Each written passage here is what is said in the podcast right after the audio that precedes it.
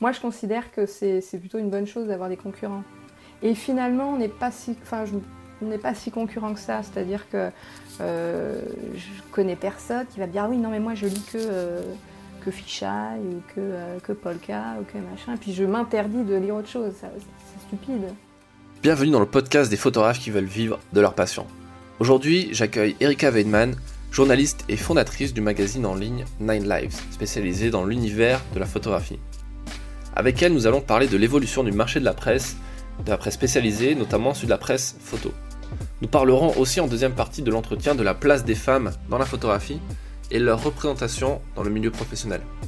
Avant de vous souhaiter une bonne écoute, j'ai un petit service à vous demander. Si ce podcast vous plaît et que vous voulez soutenir mon travail, alors rendez-vous sur iTunes pour mettre une évaluation de 5 étoiles ainsi qu'un petit commentaire. Cela aidera grandement au référencement du podcast et permettra d'augmenter son audience. Merci à celles et ceux qui prendront une minute pour le faire et je vous souhaite une bonne écoute. Donc on est avec euh, Erika, Erika Venman. Euh, est-ce que tu peux, est-ce que tu peux te présenter, nous dire un peu qui tu es, ce que tu fais? Euh, Donc je suis fondatrice du magazine Nine Lives. qui est en fait un prolongement de plusieurs, de plusieurs projets éditoriaux que j'ai eus avec différents, différents partenaires. Euh, aujourd'hui, Nine c'est un média euh, libre, indépendant. C'est très important pour moi. Euh, ça pose des gros problèmes financiers, forcément. Hein. mais en même temps, aujourd'hui, c'est la seule.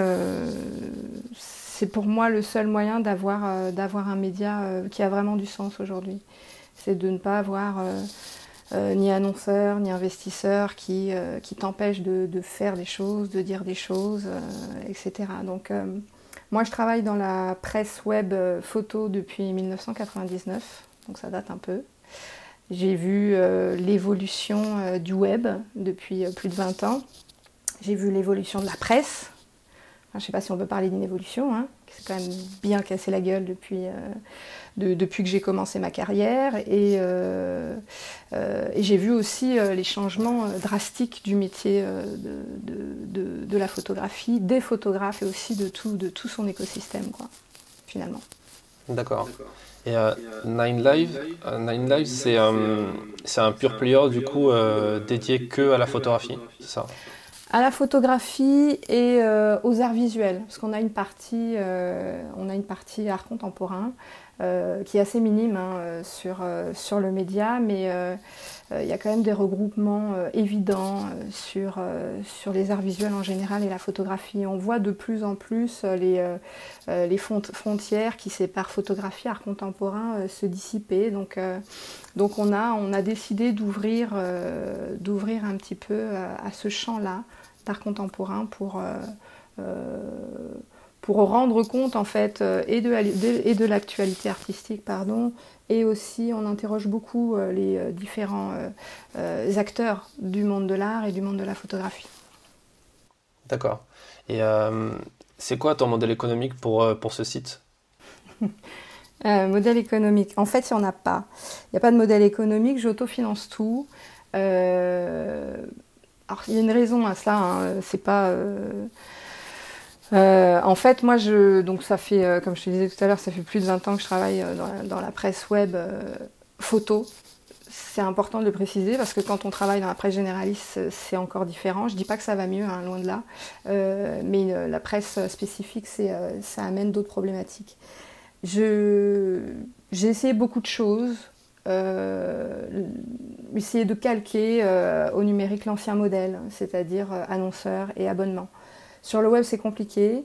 Euh, surtout à l'époque, quand, j'ai commencé, on est à la fin des années 90. Euh, beaucoup de gens n'ont pas Internet. Euh, c'est encore un modèle qui est, assez, à la marge. c'est vraiment pas du tout, pris au sérieux. donc ça ça, a été compliqué. à l'époque, moi, je, travaillais pour, un, pour l'un des tout premiers magazines en ligne sur la photographie, hein, qui s'appelait, qui s'appelle toujours, je crois, euh, qui, sont toujours, qui existent toujours, photographie.com. Et, et, du coup, même donc déjà à l'époque, on, ne vivait pas de, on vivait pas de cette, activité-là. On, on, vivait de l'événementiel, donc on faisait d'autres choses pour permettre de vivre. Mais c'était encore, c'était, c'était très balbutiant c'était encore, enfin tout était à faire. Hein. Je veux dire, quand j'ai commencé, on, créait toutes les pages à la main, euh, tous les liens étaient gérés à la main. Enfin, c'était euh, un bordel, quoi. Et en fait, euh, la technologie évolue très vite. ça, ça nécessite quand même une connaissance technologique d'une part et, et beaucoup d'adaptation. Donc c'est quand même un métier très différent du papier. Moi, je viens pas du tout du papier.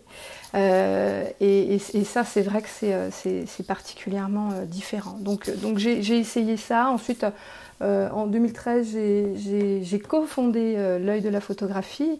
On, était nombreux, c'était une grosse équipe. C'était une équipe qui, qui héritait en fait du journal de la photographie. Il y a eu un, un changement parce que l'investisseur n'avait plus d'argent. Enfin bon, bref, toute l'équipe a décidé de partir, de recréer un média.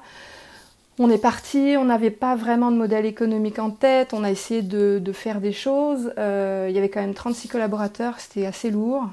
Euh, mais à l'époque, c'était euh, l'un des sites les plus importants. Enfin, on avait plus de 300 000 lecteurs par mois. Enfin, c'était quand même, quand même très, très, très, très important. Et puis, et puis finalement, on se rend compte que que le, virage digital, il, a du mal à se faire. Finalement, euh, parce qu'on aurait pu se dire, ok, le, papier est en train de mourir euh, petit à petit, euh, mais, le, mais le web va, va, prendre le relais. En fait, c'est pas du tout ce qui s'est passé.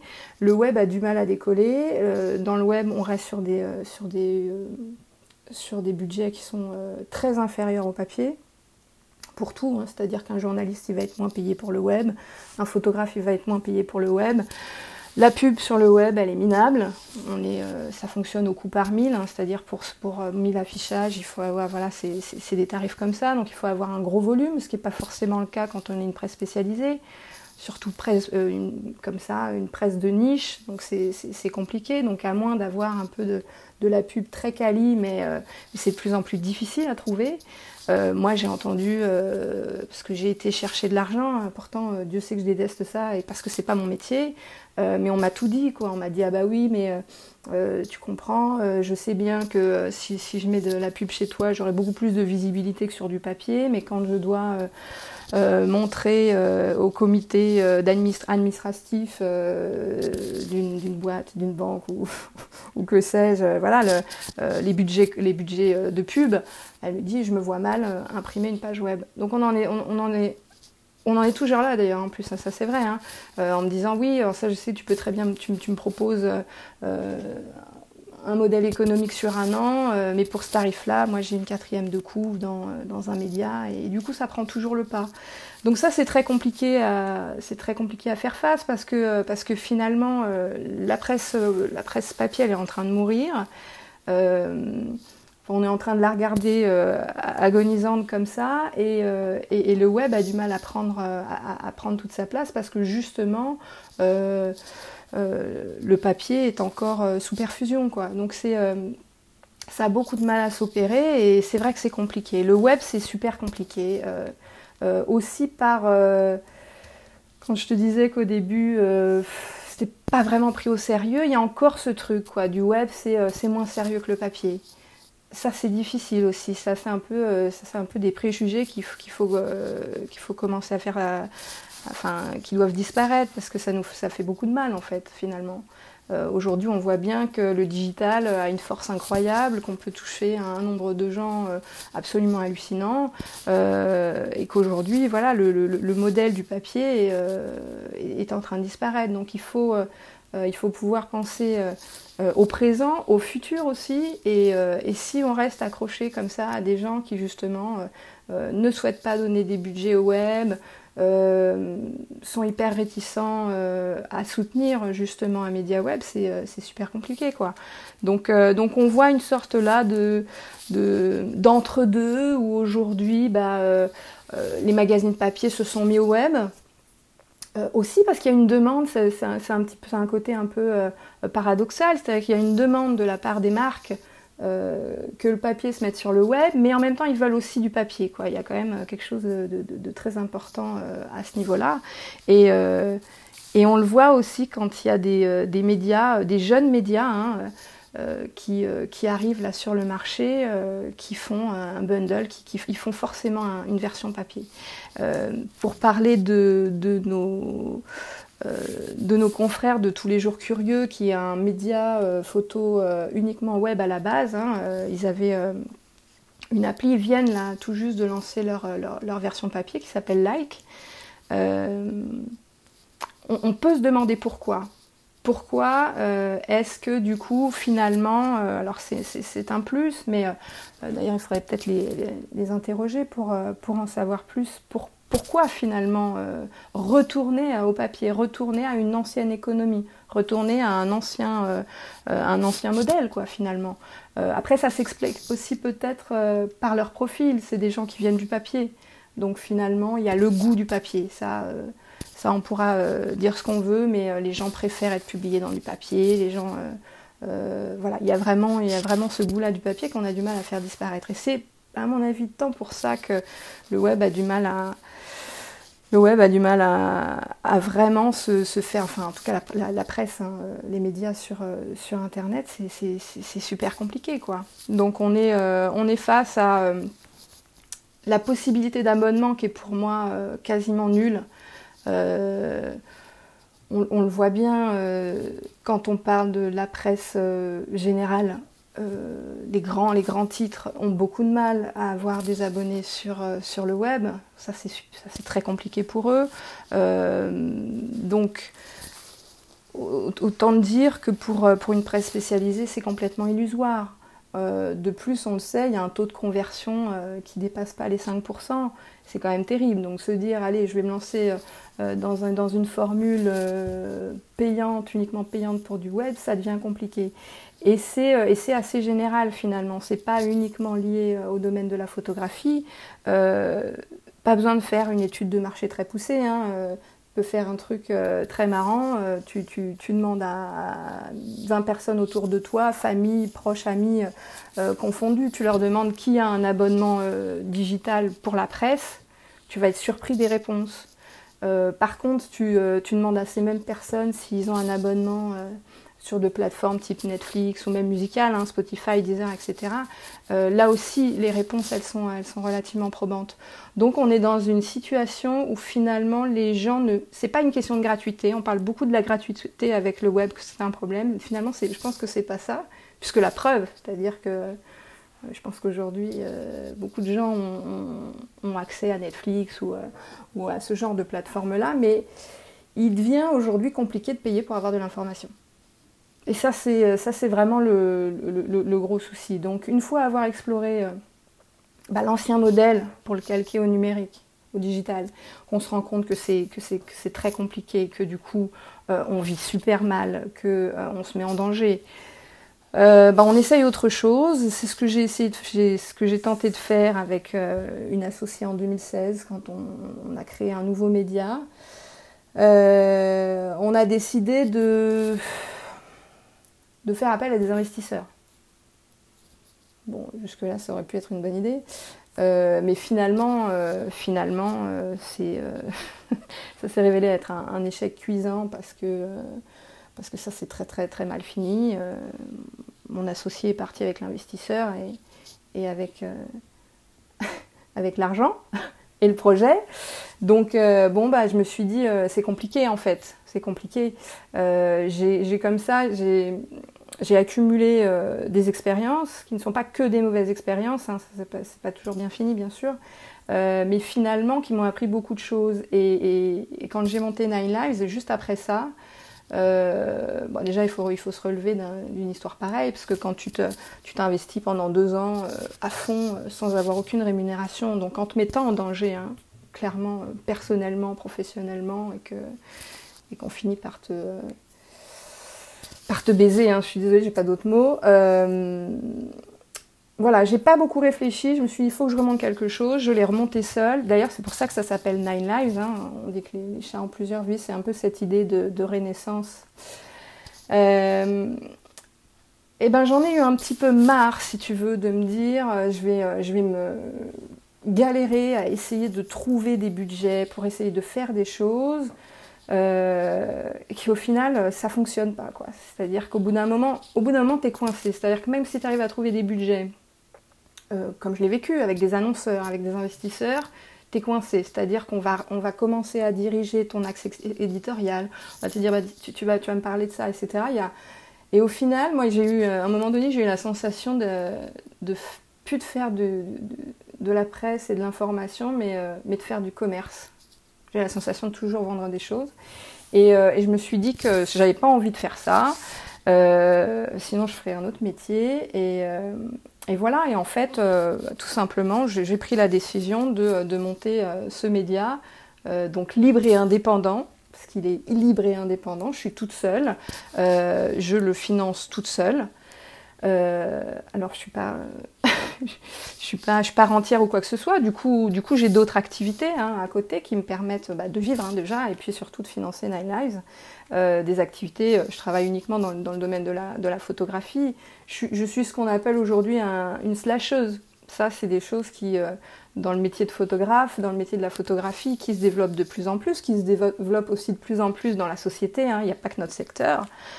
Euh, et je crois qu'on tend beaucoup vers ça finalement, c'est-à-dire que euh, là, notre, euh, on évolue dans, une, dans un secteur qui est tellement, qui est tellement malade qu'il faut, qu'il faut trouver des, des, des, astuces, il faut trouver des systèmes, donc il faut déployer davantage d'activités, de savoir, de connaissances pour augmenter ses clients, sa rémunération, enfin en tout cas avoir une rémunération qui soit euh, vivable, quoi, tenable finalement. Du coup, tu fais quoi à côté? Alors, euh, ces derniers temps, je me suis euh, beaucoup, beaucoup dirigée, un peu sans le vouloir, vraiment sur le journalisme et la presse. je suis aussi rédactrice, donc en ce moment j'écris beaucoup, mais c'est vrai que à la base j'étais directrice artistique, donc euh, donc j'ai aussi beaucoup travaillé dans l'événementiel, euh, création d'expos, euh, livres, faire de la curation, travailler sur des projets divers et variés, et aussi avec, une expertise du web. Donc j'ai aussi, d'ailleurs je, continue, hein. je travaille aussi beaucoup dans, ce secteur-là. Ça c'est un vrai atout, je pense. Bon, moi je suis arrivée il y, a, il y a 20 ans dans dans, le secteur de la, de la, photographie. Je suis arrivée par le digital, euh, quand on était assez balbutiement, mais, euh, mais voilà. Et du coup, j'ai dû apprendre euh, de front et la technique et, et, la partie culturelle. ce qui n'a pas, été, pas été forcément... Enfin, c'est hyper enrichissant, hein, évidemment. Mais je suis convaincue qu'aujourd'hui, si, si, on se lance dans le digital, il faut connaître la technique. Ça, c'est avoir affaire à des techniciens et euh, ça peut vite être problématique finalement. C'est pas comme euh, aujourd'hui le digital, c'est plus comme la presse papier avant, la fin. Je veux dire, depuis, depuis la naissance de la presse, euh, je veux dire voilà, on n'a pas énormément beaucoup changé la technique de presse.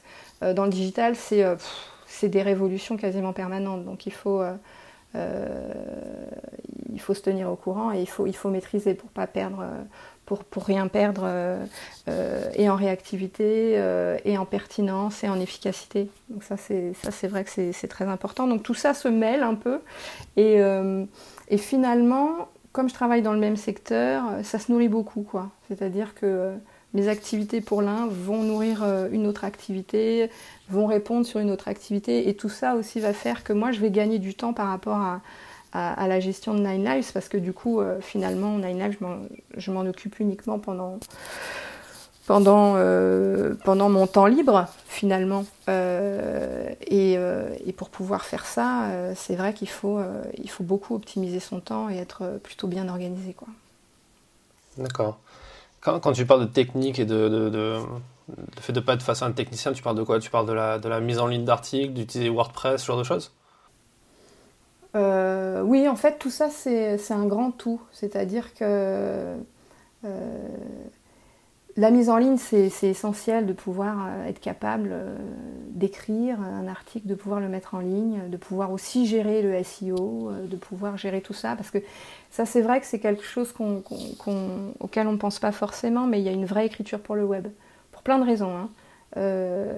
il, y a le, géant Google à qui il faut faire plaisir. C'est pas toujours, pas toujours très agréable, mais c'est un fait. C'est-à-dire qu'aujourd'hui, on n'écrit pas de la même manière pour un, papier euh, que, pour, le web. Euh, on a des règles à respecter, de titres, de, longueur de, paragraphes, de mots à utiliser, etc. C'est assez,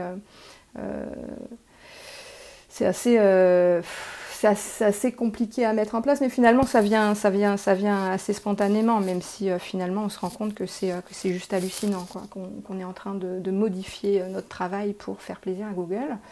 Euh, mais sur, euh, sur le digital, c'est le SEO, le référencement, pouvoir être trouvé, etc. C'est primordial. C'est-à-dire que vous pouvez faire un truc super. Si vous avez un, référencement à zéro, euh, personne ne verra jamais ce que vous faites. Quoi. Donc ça, c'est une perte de temps énorme. Mais, mais du coup, oui, il y, a aussi, il y a aussi pour la réalisation du site web, la mise à jour, les problèmes de serveur, tout ça. C'est vrai que Enfin, en tout cas, quand on a une grosse structure, c'est pas, c'est, pas ennuyeux, mais je, mais je pense qu'il faut avoir quand même. Alors, moi, c'est vrai que dans Nine Live, je, je gère tout, euh, mais je pense que quand on travaille là-dedans, il faut quand même avoir euh, une petite connaissance euh, technique pour pas non plus être trop à côté de la plaque, mal se faire conseiller. Parce que ça, ça arrive beaucoup hein, quand on travaille avec, avec des sociétés ou avec des, freelances. Parce qu'à partir du moment où vous connaissez absolument pas euh, le support sur lequel vous travaillez, vous pouvez vraiment vous faire avoir. Quoi. Bah ouais, c'est clair. Même si on fait bosser des gens, il faut toujours être capable de savoir euh, de quoi ça parle pour au moins leur donner les bonnes, les bonnes indications et savoir s'ils vont bosser efficacement et pour le tarif demandé aussi. C'est ça, parce qu'en fait, contrairement à ce qu'on peut croire, le web c'est très coûteux. On a tendance à se dire, bon, le papier, voilà, c'est oui, ça a un coût, oui, le papier est de plus en plus cher, oui, l'impression est de plus en plus chère, etc. Mais le web aussi devient de plus en plus cher. Ça, c'est vrai que c'est une vraie réalité. Aujourd'hui, euh, euh, tout est payant. Aujourd'hui, pour avoir euh, des logiciels qui sont de plus en plus performants, alors que vous utilisez même pas 5% de leur capacité, c'est de plus en plus cher. Donc, ça devient, ça devient vite très coûteux, quoi. Mmh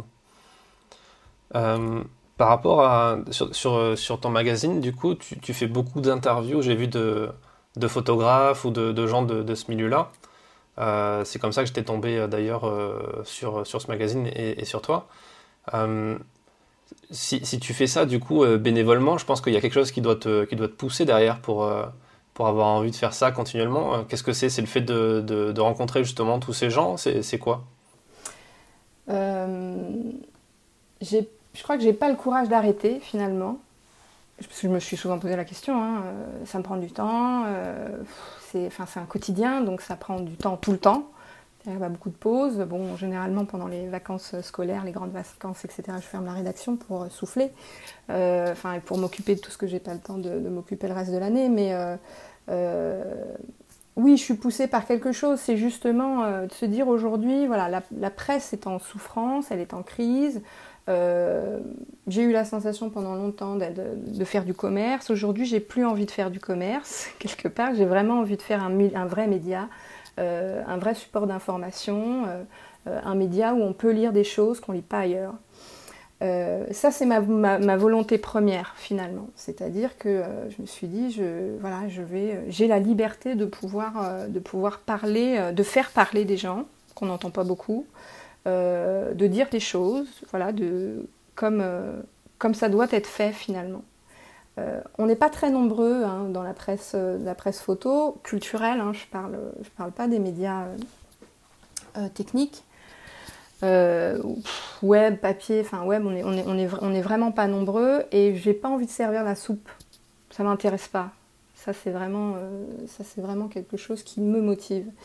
Et alors pendant la crise sanitaire, euh, j'ai beaucoup travaillé, forcément, parce que j'ai un peu perdu euh, mes clients, j'ai eu du temps. Euh, et en fait, il y, a eu un, gros besoin d'information. Il y a eu un gros besoin d'informer parce qu'il y avait beaucoup de questionnements. Les photographes se questionnaient, les professionnels se questionnaient, je veux dire les éditeurs, les galeristes, les gens aussi de la presse se questionnaient. Il y avait vraiment, euh, il y avait vraiment un, gros, un, gros souci à ce niveau-là. Et je pense que leur donner la parole, ça permet de partager, ça permet de ressouder aussi. Et c'était très important. Et d'ailleurs, pendant, pendant cette crise sanitaire, j'ai doublé mon, lectorat. Euh, on est passé de 25 000 à 50 000 par mois. Euh, donc ça, ça c'est bien. Ça, je trouve que c'est, plutôt une, une, bonne nouvelle. Pas tant que se dire, oh, bon, bah, les gens étaient, étaient confinés chez eux, euh, ils, avaient, ils avaient du temps pour, euh, pour, euh, pour lire, etc. Mais je pense qu'il y avait un vrai besoin parce qu'en fait, en gros, quasiment 90% du contenu était vraiment lié à, au, Covid, à la, crise, à la crise sanitaire, à ce qui se passait, aux différentes aides que pouvaient prétendre les photographes. Et c'est vrai que du coup, moi, je, prends du temps pour aller chercher les informations, les vérifier, euh, aller, frapper aux bonnes portes. Et du coup, ça me coûte finalement assez peu de choses d'écrire un article et de le mettre à disposition de, tout le monde. Donc euh, c'est vraiment ça qui euh, vraiment ça qui me motive. Et puis j'avais j'avais aussi cette envie de, changer un peu de registre classique qu'on peut retrouver dans les médias. Notamment, je ne me considère pas comme étant rédactrice en chef. Moi, c'est un, titre qui, me fait un peu chier. Et puis surtout, euh, ça veut dire que bah, voilà, celui ou celle qui décide, euh, bah, elle ne connaît pas tout. Euh, donc, il faut faire appel aux autres. Et c'est pour ça que moi, dans, Nine Lives, toutes les semaines, j'invite une sorte de rédacteur en chef invité. J'ai un...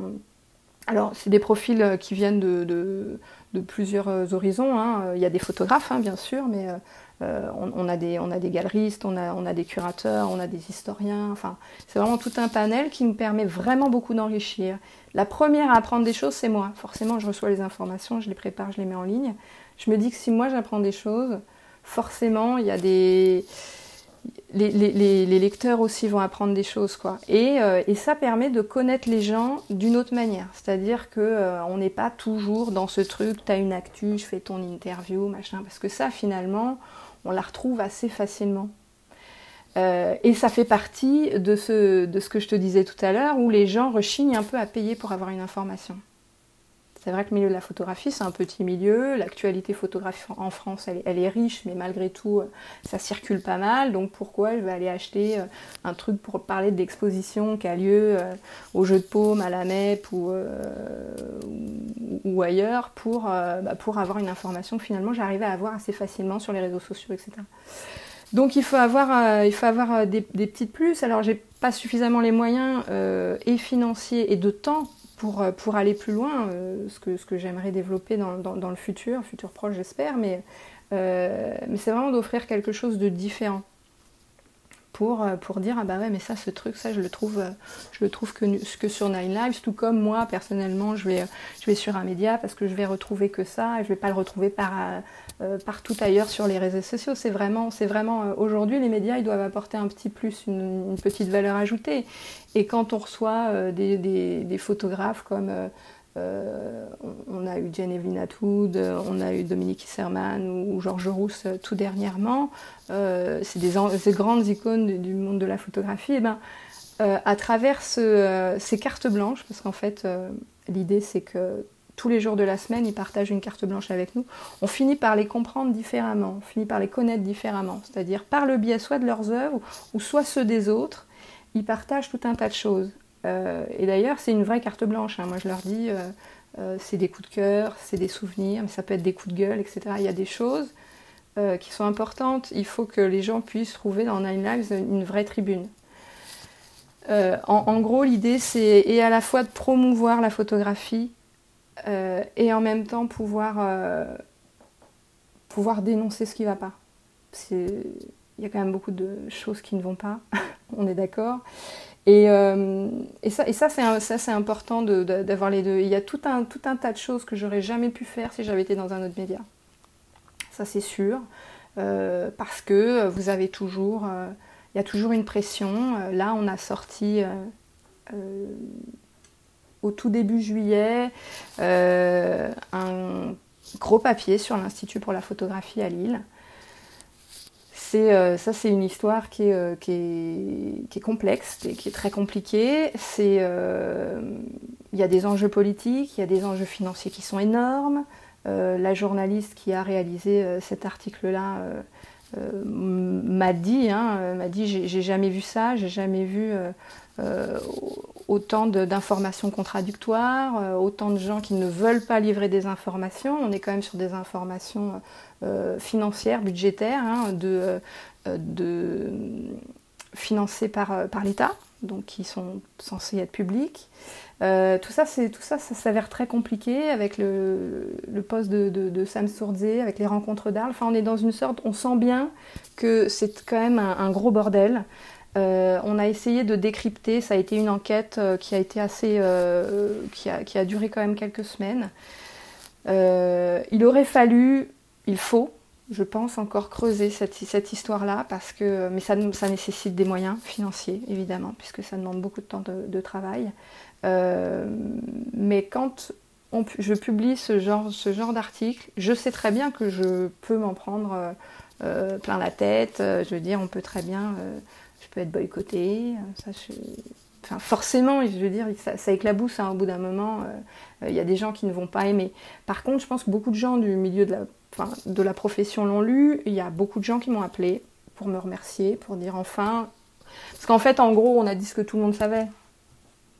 Des choses qui, dérangent tout le monde, des choses qui sont, qui sont pas claires du tout.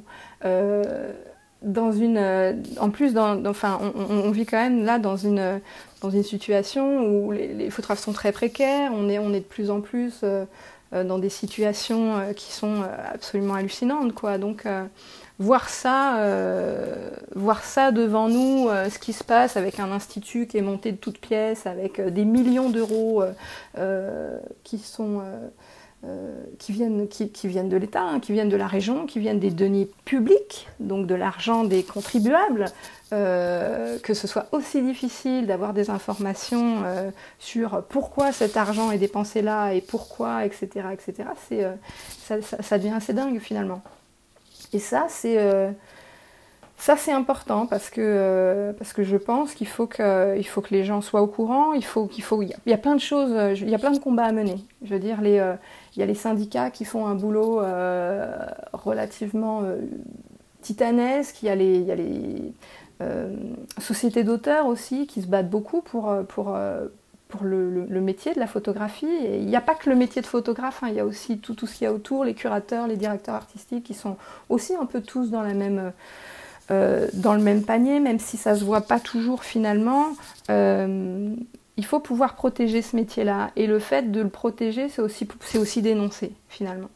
Et quand, euh, je fais une enquête sur le, le, droit de représentation publique, qu'on se rend compte euh, que finalement, bah, ceux, qui jouent le jeu, qui payent des droits aux photographes qu'ils exposent, sont des petites structures, et que finalement, tous ceux qui bafouent ce droit sont les grandes structures qui, dire qu'on est moyens quand même relativement indécents pour, euh, pour ça.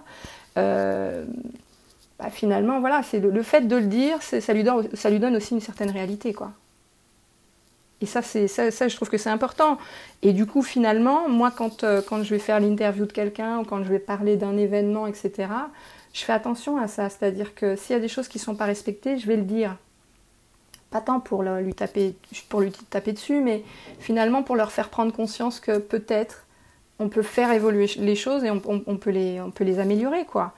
Euh, c'est aussi donc voilà ça le de, du droit de, présentation publique pour les photographes pour moi, c'est hyper important je veux on évolue euh, dans un secteur où s'il n'y a plus de photographes, il n'y a plus de photos, donc euh, autant s'arrêter tout de suite. Et quand on voit qu'il y a quand même des gens qui en abusent grassement, ça énerve. Est-ce que tu peux expliquer ce que c'est pour, pour ceux qui ne savent pas? Le droit de présentation publique, c'est en fait, quand on est photographe et qu'on a une exposition, euh, on doit recevoir des droits d'auteur au titre donc du droit d'exposition, du droit de présentation publique. Ça, c'est un, ça, un droit euh, voilà, euh, de, propriété intellectuelle, c'est un droit qui doit, qui doit être respecté, qui ne l'est pas, qui a été bafoué depuis très longtemps, parce que le milieu de la photographie, le métier de photographe a beaucoup évolué, et c'est vrai qu'à l'époque, les photographes, enfin, c'est pas ce qui les faisait vivre les, expositions. les, photographes, ils, voilà, ils arrivaient à vendre dans la presse, ils arrivaient à vendre leurs bouquins, ils arrivaient à vivre de leurs photos. L'exposition, généralement, c'était un peu la cerise sur le gâteau, quoi. C'était un peu, on était fiers, on avait une exposition, etc. Aujourd'hui, euh, la nécessité de remettre euh, le droit de présentation publique, c'est que maintenant, les expos, c'est devenu euh, pour beaucoup leur, seul moyen d'avoir, de vivre, enfin, d'exister et, de recevoir un petit peu d'argent. Aujourd'hui, on voit, c'est très à la mode la photo, c'est-à-dire que des expositions photo, il y en a partout, quoi, partout, tout le temps. je pense que, enfin, on, évolue dans un, dans un, monde où la photo, elle prédomine de partout, quoi. Je veux dire, euh, bien plus qu'il y a 20 ans. Euh, et, on se rend compte que bah, finalement, la photographie, elle est hyper maltraitée. Donc ça, il faut, voilà, il faut pouvoir le remettre en place. Il y a eu, au début d'année, euh, le rapport Racine, donc, qui a été commandé par le ministère de la Culture, qui fait un, un état des lieux, alors pas que de la photo, hein, des arts visuels déplorable, mais vraiment, hein. c'est terrible de lire ça. C'est-à-dire qu'on se dit, mais vraiment, jusqu'où ça peut aller encore? Euh, Et avec, en fait, ça, ça arrivait à peu près en même temps, il y a eu euh, justement une circulaire du ministère qui, euh, qui demande, qui conseille, elle n'oblige pas, hein, mais justement les, structures à, respecter ce droit-là, de payer, de rémunérer les photographes lorsqu'ils exposent, alors avec un tarif minimum. Euh, alors, je ne veux pas dire de bêtises parce que là, je le, dis vraiment de tête, mais il me semble que c'est 1000 euros euh, pour un photographe qui expose dans une exposition personnelle et, et 100 euros pour une exposition collective. Après, il y a une répartition s'il y a billetterie ou pas, etc. Donc ça, ça donne une sorte de seuil.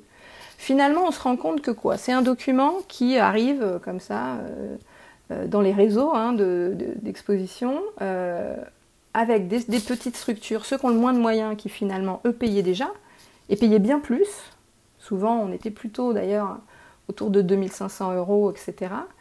Euh, et, les grandes structures, bah, forcément, si vous voulez, quand on vous dit ah bah, je ne vais pas te payer, t'imagines la visibilité que je t'offre, etc. C'est un, peu toujours l'argument qui est donné. Hein. Euh, en disant ah oui, tu n'as pas envie d'avoir une exposition au centre Pompidou parce que forcément tu vas, ta, carrière va décoller. Non. C'est-à-dire si, euh, si déjà ces grands lieux ne respectent pas euh, ce droit-là, c'est déjà très compliqué. Donc là, on est, on est face à, cette circulaire-là. les lieux qui sont subventionnés effectivement par, par, le ministère de la Culture ont une obligation hein, de se de se mettre euh, comme ça sur, euh, enfin, de, respecter cette loi. Mais il va y avoir, il peut y avoir cet effet pervers qui commence à faire peur aux agents, aux agences et aux photographes, à se dire maintenant qu'il y a ce document qui donne un tarif minimum, ils ont peur que ceux qui payaient déjà baissent leur tarif. C'est un risque, effectivement. Donc ça, on ne sait pas trop, euh, on sait pas trop où ça va en venir mais bon, tout, ça pour dire que voilà, c'est important de pouvoir un peu euh, euh, bousculer euh, et puis dire vraiment les choses quand, quand, on sent que ça va loin, quoi. C'est vraiment ça, moi, qui, me motive à, continuer tous les jours, bien que ça ne me rapporte rien financièrement. D'accord. Bah, c'est tout à ton honneur. Qu'est-ce que tu as appris C'est quoi le truc qui t'a le plus marqué dans, cette phase d'apprentissage quelque part euh, le, fait d'enquêter sur différentes choses, de, rencontrer, de parler avec différents photographes ou galeristes? C'est quoi les, enseignements que tu tires euh, de tout ça euh, et que tu aimerais transmettre à, des jeunes photographes qui se lancent? Ou qui, galèrent peut-être un petit peu pour leur donner quelque chose d'un peu positif aussi parce qu'il y a des trucs quand même positifs dans la photo? Oui, c'est vrai. Euh, en fait, euh, c'est hyper riche. Il y a, des gens absolument passionnants. Euh, euh, dans le milieu de la photographie, que ce soit des galeristes, des, curateurs, des, historiens, des éditeurs. Enfin, j'ai beaucoup appris. j'ai beaucoup appris sur le métier. J'ai aussi beaucoup appris d'un point de vue, d'un point de vue humain, hein, finalement. Hein. On se rend compte qu'il y a des gens qui, dévouent leur vie à la photo de manière, euh, euh, manière assez, euh, assez hallucinante, qui, connaissent beaucoup de choses et, qui peuvent être vraiment des, des, atouts majeurs pour les photographes. Ça, c'est certain. Par contre, il faut, euh, il faut, il faut rien lâcher. C'est vrai que tu dis qu'il y a des choses qui sont positives. C'est vrai que ça fait tellement longtemps que je vois des choses qui sont négatives que, que j'ai vraiment envie de... En tout cas, s'il y a un conseil à, donner aux photographes et, à la jeune génération qui n'a pas connu l'ancienne vie, euh, en tout cas, enfin moi non plus, hein, j'ai 40 ans, je veux dire, il y a toute une part que j'ai jamais connue. Moi, je suis arrivée dans le milieu de la photographie, c'était déjà, euh, déjà la crise. Donc, euh, mais en tout cas, je pense qu'il faut. Le vrai conseil, c'est il faut se protéger, enfin, il faut être, il faut s'informer, ça, ça, ça c'est essentiel. Je rencontre beaucoup de photographes qui ne sont pas suffisamment informés sur leurs droits. Et ça, c'est ça, c'est une vraie problématique. Et on a un problème dans le milieu de la photographie, c'est qu'on n'est pas vraiment, euh, on n'a pas vraiment une, unité. C'est-à-dire que euh, dans tous les autres domaines, la musique, le cinéma, etc., il y a une identité réelle, il y a une industrie, il y a un regroupement. Dans le milieu de la photographie, c'est complètement explosé parce que quand on est photographe, on peut avoir différents statuts. Donc en fonction des différents statuts, on va avoir différents, différents représentants, etc. Euh, moi, c'est des choses qui, m'ont été rapportées de la part du, ministère de la Culture en disant oui, mais les photographes, on aimerait bien les aider, mais c'est un peu le bordel, quoi. Finalement, euh, euh, on a 100 000, enfin pas 100 000, mais on a, beaucoup trop d'interlocuteurs, ils, ont, ils ont tous des besoins, etc., différents, et du coup, c'est un, un peu la merde, finalement. Ça, c'est une première problématique. C'est je pense qu'il faut, il faut savoir se rassembler intelligemment. Ça, c'est.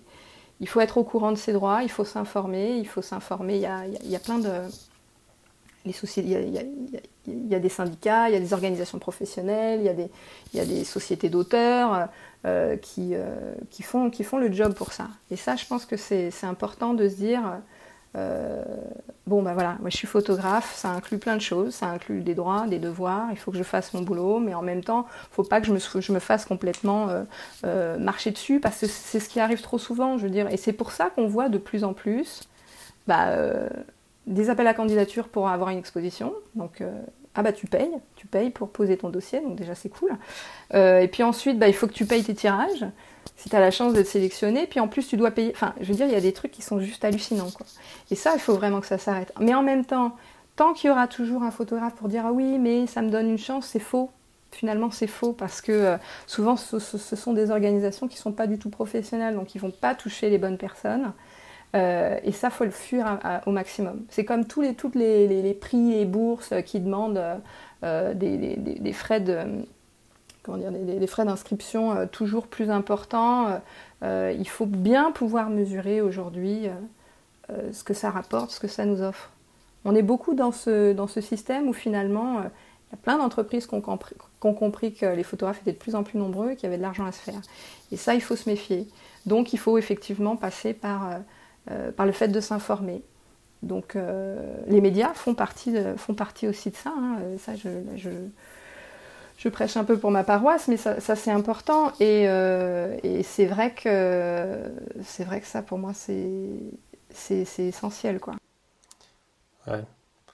Le, problème, c'est aussi que dans, au sein des, de, ces institutions, de, des syndicats, genre l'UPP ou les sociétés d'auteurs, etc., le problème, c'est qu'il y a une grande méconnaissance euh, en interne des différents statuts aussi. C'est-à-dire que tu par exemple, l'UPP va être centré beaucoup sur les photographes auteurs, artistes auteurs. Ils vont pas vraiment comprendre ce que c'est l'univers des pigistes euh, de la presse, encore moins des, commerçants, des artisans, des photographes de studio. Euh, et c'est pareil pour les, par exemple, pour, je, ne me rappelle jamais du nom de, l'association des, photographes artisans, mais, mais c'est le même genre. Il y a une méconnaissance du milieu de la presse euh, par exemple, quand je fais des formations pour apprendre à des photographes à vendre au magazine, j'ai beaucoup de photographes artisans, des gens qui viennent du mariage, qui viennent de, ce milieu-là, qui viennent pour justement comprendre comment ça marche la presse, comment ça marche le photojournalisme, parce qu'ils savent pas, euh, et parce qu'il n'y a pas non plus énormément d'informations en ligne. Comme tu disais, il y a peu de, de, de pure players comme le tien qui, qui informent les gens, euh, qui ne serait-ce que font parler d'autres gens. C'est pour ça que j'ai créé ce podcast aussi. Et, euh, mais du coup, le problème des institutions, c'est que si les institutions sont euh, sont faites de, de, gens qui ne connaissent, qui ne savent pas ce que c'est, euh, ce qu'il y a chez les autres, souvent aussi, c'est des gens, enfin, pour avoir vu certains, il y en a qui ne sont plus du tout dans le métier. Il y a beaucoup de gens au conseil d'administration, par exemple, l'UPP pour pas les citer, mais d'autres aussi, qui sont plus photographes, qui sont à la retraite. Alors c'est bien parce qu'ils ont du temps et tout pour faire des choses, mais le problème c'est, moi j'étais dans des associations aussi, mais quand tu as des gens qui sont à la retraite, qui ne sont plus dans le milieu dans lequel ils, ils sont censés avoir une expertise, parce que l'univers il change régulièrement, enfin quand ils étaient photographes, c'est pas pareil qu'aujourd'hui pour des photographes qui se lancent quoi. Donc c'est compliqué les, de pouvoir donner des informations si toi-même tu les as pas réellement. Tu vois ce que je veux dire? Évidemment. Et d'ailleurs, c'est ce, que, ce que je disais tout à l'heure. C'est l'un des problèmes du milieu de la photo. C'est-à-dire que enfin, le jour où il y, aura une fédération pour la photographie qui rassemblera tout, et peut-être éventuellement euh, avec euh, euh, différentes, différentes, différents bureaux avec certaines spécificités, parce qu'effectivement, un photographe pigiste, c'est pas un photographe auteur et c'est pas un photographe artisan. Déjà, pourquoi c'est aussi compliqué, quoi? Donc, donc ça, je pense qu'il y a quand même, un, quand même un sacré, une sacrée révolution à mener déjà là-dedans les statuts juridiques. Euh, et, effectivement, euh, ces, sociétés, euh, que ce soit des enfin, ces, structures pardon, qui représentent les photographes, faut, parce qu'aujourd'hui, il y, en a, y en a plein, quoi. Enfin, il y en a trop. Et quand on est photographe, c'est compliqué de. Et puis en plus, ils se tirent tous dans les pattes, ce qui n'aide pas réellement. C'est-à-dire qu'on se rend bien compte que c'est compliqué, quoi.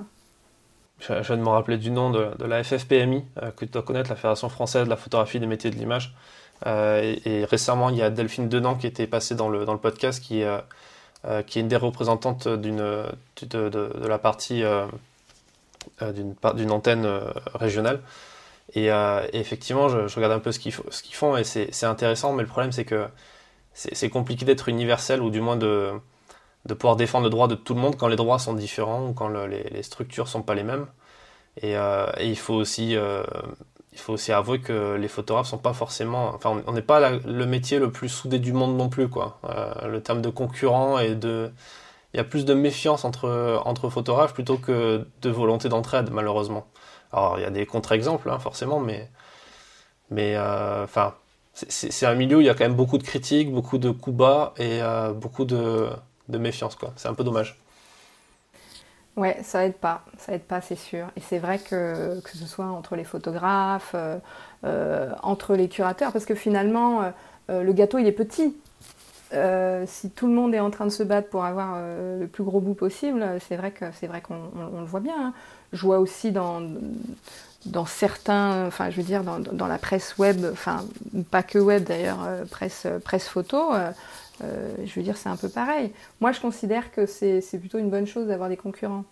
Et finalement, on n'est pas si, enfin, on n'est pas si concurrent que ça. C'est-à-dire que euh, je connais personne qui va me dire ah oui, non, mais moi, je lis que euh, que Fisheye ou que que Polka ou que machin. Et puis je m'interdis de lire autre chose. C'est stupide. au contraire, en fait, c'est parce que justement, tu vas sur un marché où il y a de la. Prends par exemple le milieu des podcasts. Moi, je suis super content quand je vois des nouveaux, nouveaux photographes qui sont dans le podcast parce que euh, les usages, il y a, je crois, c'est 10 ou 20% des Français qui écoutent des podcasts, donc c'est que dalle. Donc en termes de marché, il y a encore beaucoup de boulot pour éduquer les gens à juste apprendre à avoir une application, à écouter des podcasts. Donc si c'est un, concurrent, entre guillemets, qui crée un programme équivalent, mais que lui, il arrive à convertir des gens qui n'écoutaient pas des podcasts jusqu'à maintenant, qui vont écouter le sien, mais une fois qu'ils vont écouter ces épisodes à lui, qu'ils auront fait le tour, ces gens auront envie d'en consommer plus, ils vont forcément tomber sur les miens derrière. Ils vont tomber sur, sur d'autres. Et du coup, c'est parce que il y a plusieurs acteurs sur le marché que ça va devenir un marché intéressant. Mais c'est pareil en photo. Euh, c'est une, une fausse une croyance, une croyance limitante de dire que les photographes vont se piquer le, boulot mutuellement. Euh, il y a des photos, les photographes de mariage créent leur propre marché, ils trouvent le client euh, qui, avec lesquels ils ont envie de travailler, il y a des typologies clients euh, différentes. Pour les magazines, c'est un peu pareil, pour les sujets, c'est pareil. Moi, je croise jamais des, photographes de presse sur, le, sur, sur mon terrain parce que je vais sur des trucs où les gens vont pas forcément. Donc si tu, si tu regardes bien, la, concurrence n'a pas lieu d'être en fait, surtout sur des métiers créatifs où les, les gens vont aller te voir parce que c'est toi, parce que c'est ton histoire, parce que c'est ce que tu ramènes et pas forcément. Enfin, c'est, ils, courent pas après les prix quoi. C'est pas, c'est pas comme des boîtes, comme des plateformes comme Miro, etc. qui vont avoir des grilles tarifaires et là c'est effectivement vu qu'il y a un cahier des charges, tout le monde peut faire plus ou moins la même chose. Là il y a une logique de concurrence, mais sur une partie créative et, euh, véritablement professionnelle, t'en as pas quoi. Oui, en tout cas, c'est sûr qu'il y, a quand même beaucoup de choses qui, euh, sont compliquées euh, dans, ce milieu-là. Et c'est dommage parce que finalement, justement, s'il y avait un peu plus de. Si on se, ressemble, si on se rassemblait un peu plus, on serait un peu plus fort, quoi. C'est-à-dire que là, on est vachement vulnérable quand même. Mmh. Ouais, c'est clair. pour, pour, terminer, sur, tu disais que tu avais fait beaucoup de, de, contenu pendant le Covid et du coup tu as parlé, euh, tu as maintenu le contact avec pas mal de photographes. J'étais tombé sur quelques, quelques, quelques interviews que tu avais fait, notamment aussi avec des iconographes dans des rédactions. Je crois que tu avais interviewé, euh, je crois que c'était Sylvie Delacroix, euh, qui, est, qui, est, super sympa. Et euh, qu'est-ce que tu qu'est-ce que tu retiens toi de cette période pour pour les photographes? Parce que j'ai vu qu'il y en a certains qui, qui, étaient un peu en mode un peu en mode déprime parce que bah, forcément ils avaient perdu pas mal de contrats. Est-ce que tu as vu l'inverse aussi? Est-ce que tu qu'est-ce que tu retiens de cette période-là, toi?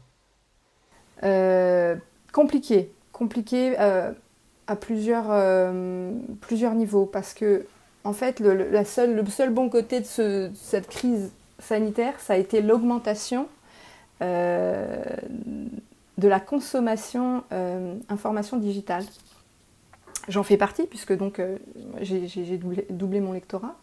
les médias ont vu euh, exploser effectivement les abonnements digitaux.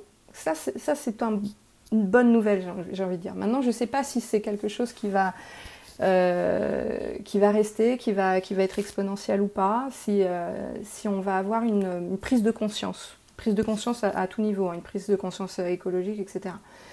ça a été très dur pour tous les métiers de la photographie.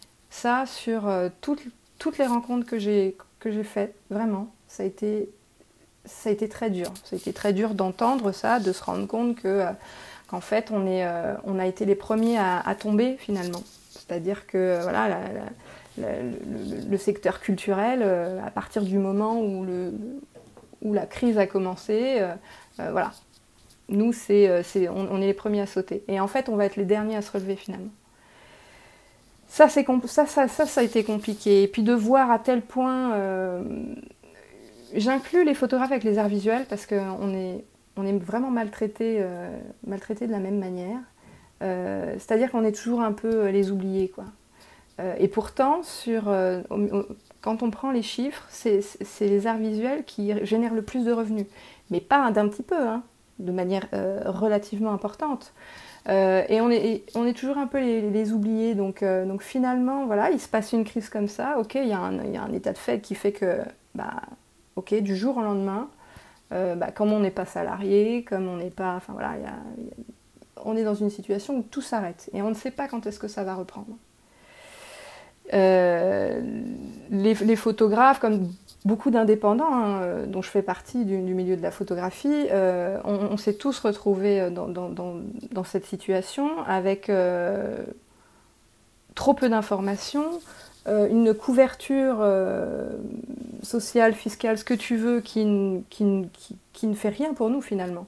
Euh, on a dû attendre très très tardivement de voir les premières aides euh, initiées par le ministère de l'économie. enfin, tout ça, ça a, été, euh, tout ça, ça a été très long à mettre en place. Ensuite, on a appris de manière très ridicule les, sommes qui ont été allouées pour les arts visuels de la part de du ministère de, de la Culture. Et en plus, si tu veux, ils ont demandé aux sociétés d'auteurs d'abonder pour ces aides. Alors que c'est l'argent des auteurs. C'est-à-dire qu'on. Enfin, je veux dire, c'est quand même grave. Donc, ça, ça a été compliqué. Effectivement, j'ai rencontré pas mal de photographes. Euh, il y a eu une différence que j'ai pu remarquer entre les hommes et les femmes photographes. Les femmes étaient beaucoup plus dans l'inquiétude. Aussi, euh, dans la gestion du foyer, parce qu'il y a des enfants, parce que voilà, les enfants à la maison c'est compliqué, etc.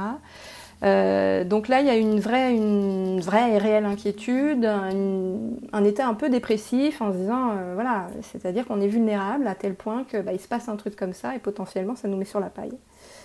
les hommes, eux, ont vu les choses différemment. Alors attention, je n'ai pas vu, enfin c'est pas euh, pas une étude sociologique que j'ai fait, hein, c'est vraiment euh, vraiment un ressenti que j'ai eu en faisant ces différentes interviews. Euh, ils ont été plus nombreux à me dire que du coup ils voulaient profiter de, cette période de confinement pour créer. Et finalement, je te parle des hommes et des femmes parce que parce qu'en fait, cette situation a énormément aggravé la situation des femmes photographes, qui n'est pas déjà pas terrible. Hein. C'est une situation qui est quand même très très euh, très précaire, bien plus précaire que celle des hommes. C'est-à-dire qu'on parle d'une situation qui est, quand même difficile. Euh, si on prend le, revenu moyen d'un photographe euh, mensuel, 1400 euros, pour une femme c'est 1000 euros, hein. donc ça ne va pas chercher bien loin. Ça, ça a été vraiment accentué. D'ailleurs, on l'a vu dans la presse, et c'est pour ça aussi que j'ai fait des, des interviews avec des iconos où je, pose la question. Il y a une, vraie interrogation sur, euh, sur, le, peu de femmes photographes qui sont publiées en presse. mais alors ça, euh, ça c'est un truc, moi je me pose la question depuis, depuis régulièrement parce que comment tu expliques le fait qu'il y ait une différence de salaire entre l'homme et la femme dans la presse, sachant que quand tu es pigiste, parce que de toute façon c'est pour 100% des pigistes parce qu'il n'y a plus de salariés, les tarifs, ils sont les mêmes en fait. C'est-à-dire qu'il y a des grilles tarifaires, des barèmes qui sont les mêmes que tu sois un homme, une femme, un, pangolin, ce qui tu veux en fait. C'est, euh, je veux dire, il a pas de. Quand, quand, quand, on envoie notre, notre note de pige, on, on va pas mentionner qu'on est un homme, une femme en fait. Tu vois ce que je veux dire? Oui, ouais, ouais, tout à fait. Alors en fait, euh, quand, je, quand j'ai parlé de, de, la rémunération, je parlais pas forcément pour les photographes pigistes. Euh, par contre, parce que tu as raison, il y, a des, il, y a, y a des, grilles tarifaires. En fait, on est sur un revenu qui est lissé euh, mensuellement, mais euh, ce qui explique cette différence de revenu, c'est juste parce qu'elles travaillent moins. Elles ont moins de commandes. Oui, mais du coup, ça n'a rien à voir avec l'employeur, tu vois. Enfin, le, fait de dire qu'il y a des différences de salaire entre l'homme et la femme euh, dans des entreprises comme, je sais pas, des grands groupes, dans, les, dans les administrations où tu dépends d'un salaire et tu dépends de la décision d'un employeur pour fixer un salaire, ok. Mais quand tu es indépendant, tu es directement responsable en fait de combien tu vas gagner par rapport à, ce que tu vas faire et à, quel, à quel niveau d'intensité tu vas travailler en fait. Tu vois ce que je veux dire? Oui, mais si on ne passe ni commande, si on t'appelle jamais. Oui, mais ça c'est pareil pour les hommes comme pour les femmes. Tu vois, on t'appellera. Enfin, moi si on m'appelle pas, c'est pas parce que je suis pas un homme ou enfin que je suis un homme ou une femme. Enfin, ça veut rien dire, tu vois. Ah non, je suis pas d'accord parce que euh, déjà il y a des, vraies études qui ont été euh, qui ont été faites, des études sociologiques. Hein, euh, euh, et quantitative euh, et qualitative d'ailleurs, euh, que je t'invite à lire, notamment la dernière étude qui a été réalisée par la sociologue et photographe Irène Jonas. D'ailleurs, j'ai fait son, son, interview, qui vient justement de faire une, euh, une étude euh, euh, qualitative sur, sur les femmes photographes, on se rend bien compte que c'est qu'il y, a une vraie problématique. et pour la presse, ce qui est intéressant de voir, et, les témoignages vont dans ce sens-là, hein, c'est que la grande majorité des rédactions sont gérées par des femmes. Mmh. Et ça veut pas, enfin, je veux dire, on ne part pas du principe que seuls les hommes sont misogynes. Hein.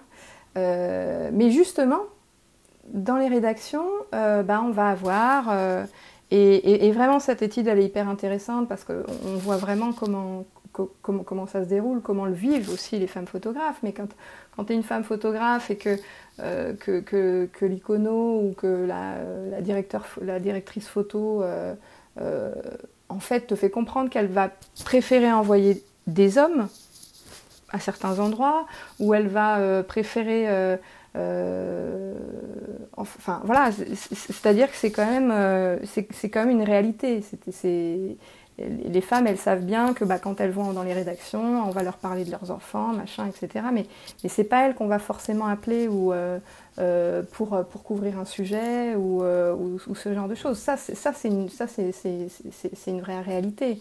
Il y a quand, tu fais les calculs, et, ça s'est encore plus vu euh, lors de, de toute cette crise sanitaire et notamment toute cette période de confinement, euh, on n'a pas vu les femmes photographes dans la presse. Et Et c'est pas parce qu'elles n'existent pas. Aujourd'hui, on le sait, euh, elles sont de plus en plus nombreuses, et ça, c'est ça, c'est une vraie problématique. Est-ce que ça vient pas du fait que euh, les femmes ont peut-être un peu plus généralement un peu moins confiance en elles et un peu moins ont pas forcément envie d'aller justement dans les rédactions? Enfin, je dis ça parce que maintenant je commence à avoir une audience assez intéressante avec le podcast, les formations, j'ai beaucoup de dans, les formations j'ai beaucoup d'élèves euh, euh, femmes qui me disent qui me pose beaucoup plus la question que les hommes, justement, comment tu fais pour contacter les rédactions? Parce que moi, j'ose pas, je sais pas comment faire, ou j'ai pas envie de le faire, ou j'ai peur, etc. et enfin, c'est comme par exemple, tu vois, le débat revient aussi régulièrement sur les festivals, pour Visa, pour etc. Enfin, pour, pour Arles, et à chaque fois, les, directeurs de festivals disent que enfin, quand tu vois les chiffres, on voit qu'il y, a moins de femmes qui proposent des sujets, qui proposent des choses plutôt que des hommes, et ce qui fait que du coup, mathématiquement, il y a moins de femmes qui sont exposées que d'hommes.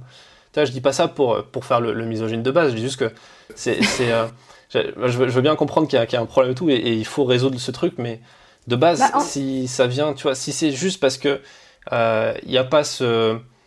Euh, ça dépend pas de quelqu'un, ça dépend pas d'un de, employeur ou je veux bien comprendre qu'il y a des gens dans les rédactions qui n'ont pas forcément envie de, qui préfèrent faire confiance à un homme qu'une femme pour certains trucs, mais le contre-exemple, il est super facile. Tu regardes Laurence G en presse, tu regardes euh, Véronique de Viguerie. Euh, moi, je pense que c'est plutôt l'inverse. Moi, je suis icono, je préfère envoyer Véronique de Viguerie sur le terrain plutôt qu'un jeune qui sort d'école de photo. Euh, enfin, tu vois, ce qui compte, c'est pas le, le, le sexe, c'est le c'est l'expérience de la personne, c'est la qualité des sujets qu'elle a à proposer, c'est son écriture, c'est son réseau. Et euh, là, par exemple, on parle beaucoup de, on parle de la presse, euh, on parle des auteurs pour les expos, mais tous les, gens que je connais, moi, qui font du mariage ou qui font de, de, la photo studio, euh, de portraits, des portraitistes, etc., je connais, je connais beaucoup plus de femmes qui gagnent très bien leur vie plutôt que d'hommes, en fait.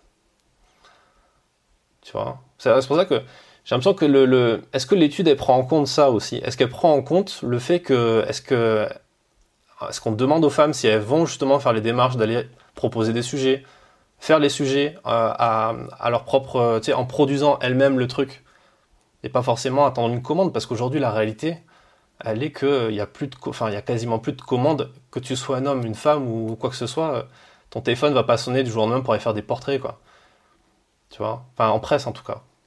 Bah, donc tu, as pris l'exemple de Visa pour l'image, qui effectivement euh, pas très bien positionné euh, en termes d'égalité euh, homme-femme. Pourquoi il y a moins de femmes photographes qui présentent des sujets? À mon avis, il y a plusieurs, plusieurs réponses, mais je ne suis, peut-être pas la meilleure personne pour, en parler. dans un premier temps, quand on voit qu'il y a un événement qui expose quasiment que des hommes, très sincèrement, je pense que les femmes photographes doivent se dire c'est pas pour moi. Ça c'est peut-être ça c'est peut-être une première chose.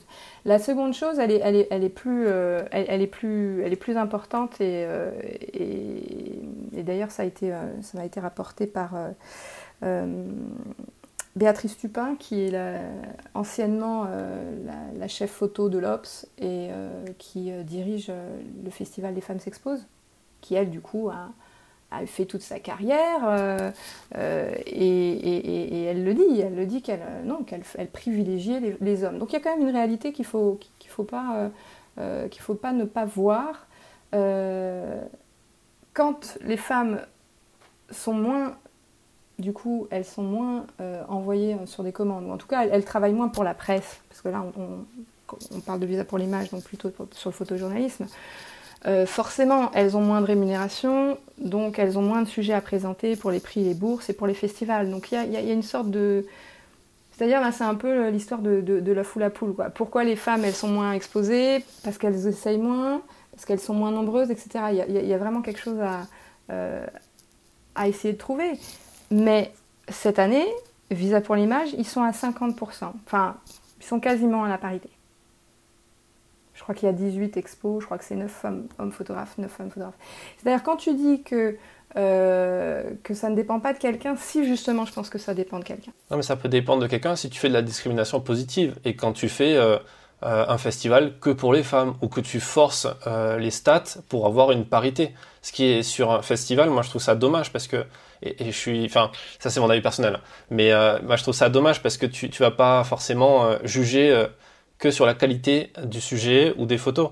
Et en fait, pour venir à, moi, je, je, comprends ce que tu veux dire, mais euh, j'ai l'impression que moi, c'est les données sont faussées du moment où l'étude prend en compte le est basée sur le concept que tout dépend de la commande. C'est un concept, hein. c'est une vraie étude sociologique. Hein. C'est pas un concept. Hein. oui, mais, oui, mais si c'est basé sur le fait que les commandes sont pas euh, importantes, euh, il y a quand même une donnée qui est super importante, c'est que aujourd'hui les commandes, ça représente je sais pas combien, mais ça ne doit, pas, ça doit pas représenter plus de 20%. Non, mais quand, quand je parle de je parle, je parle d'un boulot qui est, qui est, enfin, voilà, qui, qui, qui est rémunéré par la presse, quoi, si tu veux, finalement. Mais quand, quand tu envoies un sujet, quand, envoies un sujet, quand tu es pigiste, la réalité du, du, du, métier quand tu bosses avec des magazines, c'est que tu envoies un synopsis à, une rédaction où tu vas prendre rendez-vous, tu envoies un truc. Euh, c'est quasi, c'est comme si tu candidatais à l'aveugle, c'est-à-dire que tu envoies le truc, tu n'envoies pas ton CV, ni ta carte d'identité, ni euh, ni ton sexe. Quand tu envoies ton reportage, tu envoies une histoire avec des photos, un texte éventuellement, et euh, qui doit correspondre à ce que publie le journal. 90% des journaux sont faits comme ça, donc à quel moment il peut y avoir une discrimination euh, à ce niveau-là, en fait? Tu vois, c'est ça, moi, que je me demande. Bah, écoute, justement, dans les rédactions, quand c'est une femme journaliste et qu'elle doit travailler sur, euh, sur ce, sur ce sujet-là, elle va préférer partir avec un homme photographe. Donc, non, mais je te parle pas de, partir, je te dis, là, c'est quand tu as fait le sujet. La plupart, des journaux ne, la, plupart des journaux ne produisent pas les grands reportages ou les, les sujets qu'ils vont faire sur 7 à 8 pages, c'est des trucs qui sont faits euh, qui sont, on, on, achète les images qui sont déjà faites. C'est comme par exemple quand tu achètes des photos sur Pixpalace, dans les stocks, dans les agences, etc. Euh, tous les collectifs, les, les, agences font comme ça. C'est, les photos sont déjà faites ou les sujets sont déjà faits.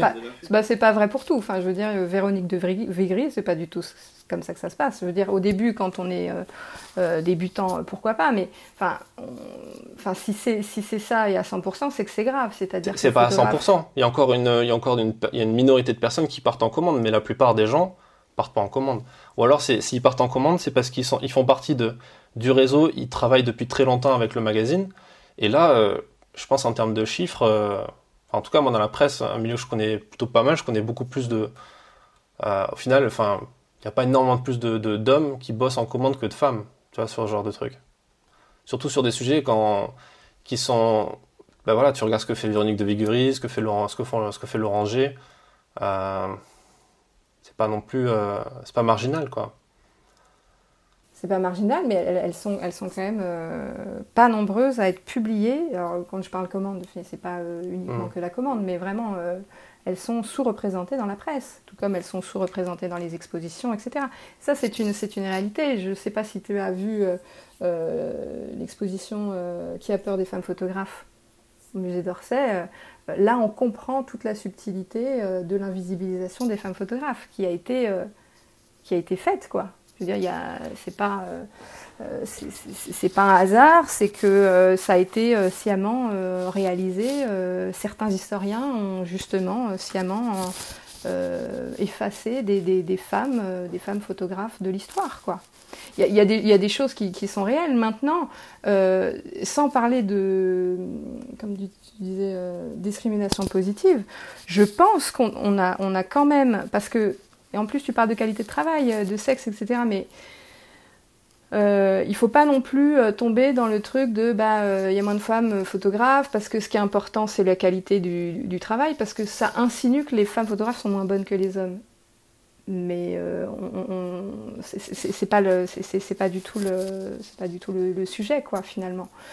Aujourd'hui, je pense qu'on est depuis les dernières années euh, la photographe Marie Daucher a fait beaucoup de, beaucoup de choses en ce sens. Euh, il, y a, voilà, il, y différentes, y a différentes associations, euh, collectifs, qui, notamment la part des femmes, qui, qui œuvrent justement pour, pour augmenter la visibilité des femmes photographes à, travers différentes actions. c'est hyper important. pour la petite histoire, au tout début de bah, la première semaine où j'ai lancé Nine Lives, c'était en septembre 2018. 1er septembre, euh, première semaine de septembre, c'est toujours l'inauguration de Visa pour l'image. Donc euh, moi je suis un média, je, parle de l'actualité, c'était très tourné sur Visa pour l'image. Je faisais notamment tous les jours une interview avec Jean-François Leroy. Je reçois un mail de Marie Daucher à la fin de la semaine qui me dit euh, bah, c'est bien ton truc mais tu parles que des mecs. je, je, vais t'avouer que je ne l'ai pas très bien pris dans un premier temps. Parce que, euh, bon, elle, elle le savait pas, mais personne non plus le savait, mais euh, si tu veux, j'avais la, sensation, euh, moi, de, relancer un truc dans, un état d'esprit qui était compliqué. Enfin, voilà, c'était compliqué. Et, et d'avoir ça un peu, de me le prendre un peu en pleine gueule, ça m'a pas fait plaisir. Et puis en plus, je me suis dit, mais attends, je parle du de la problématique d'un festival potentiellement sexiste et on en parle justement. Donc c'est pas du tout quelque chose qu'on ne fait pas. J'ai regardé effectivement le contenu que j'avais qui était essentiellement euh, soit de. Enfin voilà, on ne parlait que des hommes photographes. Je me suis. Par curiosité, j'ai regardé ce que j'avais prévu la semaine d'après et force est de constater que c'était aussi à 100% masculin.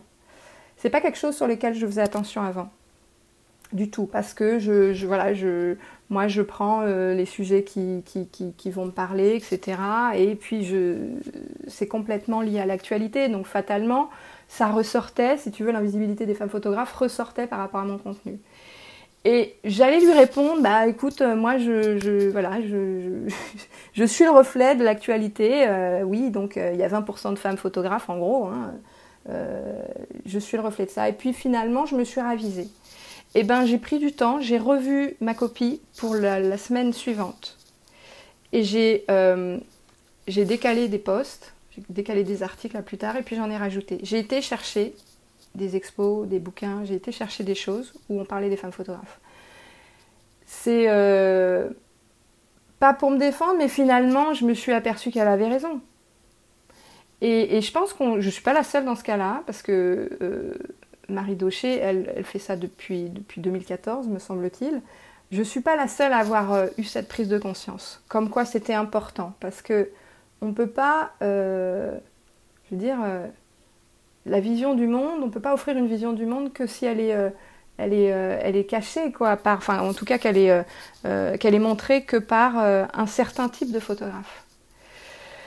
Et finalement, alors je suis pas en train de dire que, enfin, peut-être, euh, est-ce que je fais de la discrimination positive? J'en sais rien. Par contre, euh, ouais, c'est vrai que je, fais attention à ça. Je fais attention euh, à me dire, bah tiens, il y a tellement de monde dans le milieu de la photographie, bah, sur tous les invités que j'invite, bah, je crois qu'il y, a de quoi faire pour, pour essayer d'être paritaire.